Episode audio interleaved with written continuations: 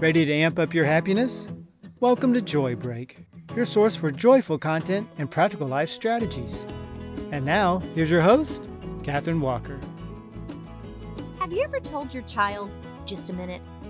Of course, we all have. When my girls were growing up, I said it a lot, especially when I was talking with a friend. I'd just say, just a minute. Well, my kids knew the jig was up because I could talk a really long time. And so they would ask, a real minute or a mommy minute?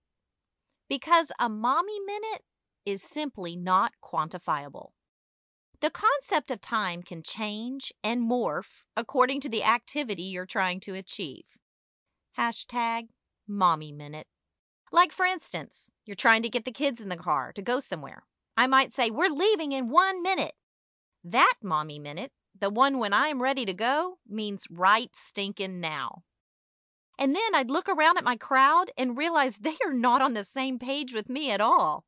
Hey, why are y'all not dressed? Have you brushed your teeth? What's going on with that hair of yours? What have you guys been doing? Let's get going. Basically, that mommy minute is more like a siren alert. Really, it's saying, I'm going to give you 30 seconds to catch up to me. That minute is short because I'm in high tempo mode, trying to get some things done. Snap, snap, let's go. Now assume I'm fully immersed in a project. When my kids ask, When is dinner? I might say, Just a minute, but that minute could cost you some time watching the clock. That minute isn't 60 seconds at all. It could be up to an hour later. It's a mommy minute, and we get to time warp it accordingly. While my kids were growing up, they were not fans of going on errands. So if I wanted them to go along and get along, I would tell them that it was a no shoes errand. That meant they could go barefoot. We weren't planning on leaving the car, so if I had to drive through the bank, run pick up dry cleaning, or drop something off at someone's house, no shoes were necessary. Now, two of my kids were planners and wanted to know the game plan. They would ask how long these errands were going to take, needing the details of how long they were going to be stuck in a seatbelt that day. Mommy errands are part and parcel of the pains of growing up, and often they take as long as they take. I simply don't have a better answer for you. Okay, time for a joy break. This one is called TikTok. My daughter Haley was in line at the car wash when she sent me a video chat showing the car in front of her getting some suds. She said, I've been waiting behind this guy forever. He must have gotten the deluxe. Enjoy yourself, buddy. Don't worry about the rest of us in our dirty cars. Okay, joy breaks over. When I was growing up, my sisters and I measured time in Sesame Streets. As in, how many Sesame Streets is that?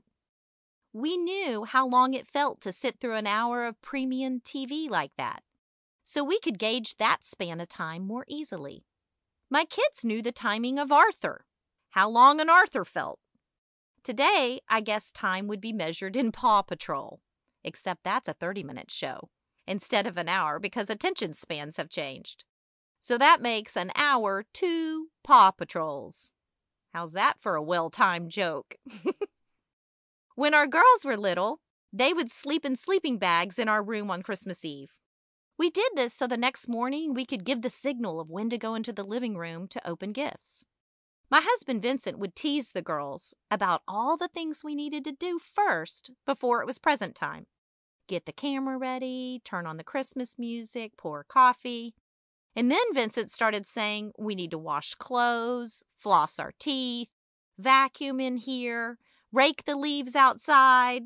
He went on and on until the girls were losing it with exasperation. It honestly was hysterical. But you might call that a hashtag daddy minute. As far as mommy or daddy minutes go, remember the days are long, but the years are short. Too quickly, errands with a toddler morph into dropping your precious child off at college. And so we whisper, Slow down, time. Don't break my heart. We can find joy by paying attention to how we are spending our minutes. My challenge for you you have 1,440 minutes in a day. Remember, time is the only thing you can never get back. Money you can make again, moments you can't. Sometimes you need to treat yourself to the deluxe. Hashtag Mommy Minute. Let's spend our minutes wisely. Like what you heard today? Grab a copy of Catherine's book or ebook, Boosting Your Joy, on Amazon. If you'd like for Catherine to come speak at your next group or company event, contact her directly at boostingyourjoy.com. That's boostingyourjoy.com.